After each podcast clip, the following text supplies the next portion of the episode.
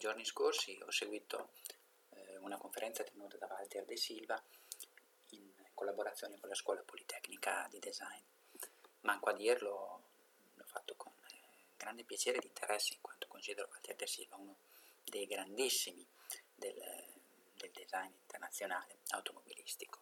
Ed infatti sono uscite idee piuttosto interessanti. De Silva ha esposto quella, la sua idea che ha maturato in questi mesi di, di difficili che abbiamo attraversato eh, per la mobilità futura. Chiaro che appunto quello che abbiamo vissuto in questi mesi ha anche un po' cambiato la nostra visione di futuro.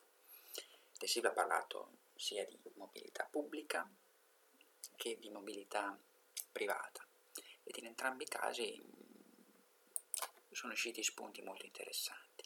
In questo caso specifico vorrei soffermarmi sulla mobilità privata e sulla sua idea di slow motion che dovrebbe accompagnarsi poi a, a delle città in cui eh, ogni, eh, ogni mezzo avrà una corsia ben delineata. E questo perché in pratica lui è partito dal presupposto che quello che dà fastidio sono queste, que, questi continui stop and go e se si va poi a vedere la velocità media di un tragitto è bassissima. Quindi perché allora non, non dedicare appunto, delle corsie a delle automobili che, che vadano a 30 km h quindi dei, dei, dei quadricicli molto facili nell'approccio alla guida e che vanno appunto a 30 orari che sembra una velocità molto bassa ma in realtà è poi maggiore della velocità media che si ha in città se andiamo a vedere. Questo senza fare, senza nessuna rinuncia dal punto di vista della sicurezza. Però è chiaro che un quadriciclo che va a 30 all'ora avrà, dovrà avere eh, un approccio diverso da un'auto che magari può andare a 250-200 all'ora. Costi saranno inferiori le, e, anche, dal, e, anche, dal, punto di vista della sosten- la, la, la, sostenibilità sarà migliore.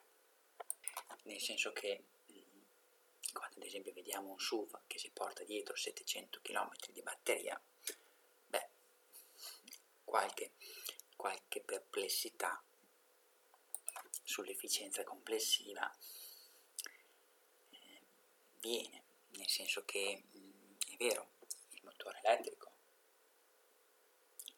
ammesso in un concesso che l'energia utilizzata per fabbricare le batterie sia pulita, chiaramente consente un, un, emissioni, eh, emissioni nocive drasticamente ridotte. Però se poi mi devo portare appresso, appunto, come dicevo, 700 kg di batterie in più, insomma, non non proprio l'ideale, cioè l'efficienza va, va guardata complessivamente. Quindi dal lato aerodinamico, quindi una dinamica studiata al massimo che mi faccia perdere meno energia, disperdere meno energia possibile, lo stesso il peso. Cioè, ad esempio, la dalla stradale da questo punto di vista è un esempio perfetto. Aerodinamica spinta al massimo, leggerezza idem, e questa è un'auto che, seppure nata per essere la più sportiva possibile, però è anche efficiente. Chiaro, questa è una provocazione, nel senso che la dalla stradale non è fatta per essere guidata tutti i giorni in mezzo al traffico cittadino, certo, però è il concetto che importa. Lo stesso concetto che peraltro è stato seguito anche dalla Huracan Electric Power di Franco Moro, che mm, è partito dai motori marini elettrici e poi eh, all'e-bike, è passato all'e-bike, è passato anche all'e-bike ed infine eh, alle, alle alle moto elettriche. E mm, il suo approccio, forse anche per, per l'esperienza pluriennale nel, nel, mondo delle competizioni motociclistiche, lo ha portato ad, ad, affrontare il progetto in modo diverso da quello che, che si vede solitamente. Invece di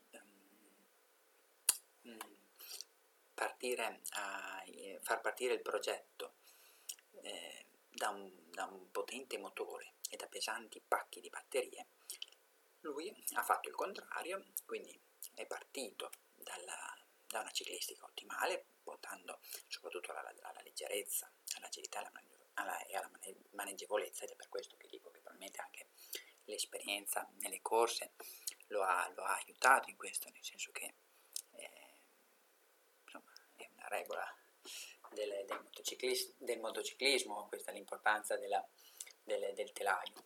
E dicevo quindi, eh, puntando, partito dalla ciclistica puntando alla leggerezza e poi ha adattato motore e, e, e batteria. E secondo me, dal mio modestissimo punto di vista, questo è, l'approccio giusto. E tornando a quello che ha al, al, progetto che ha presentato De Silva, secondo me è davvero è un'idea molto molto interessante.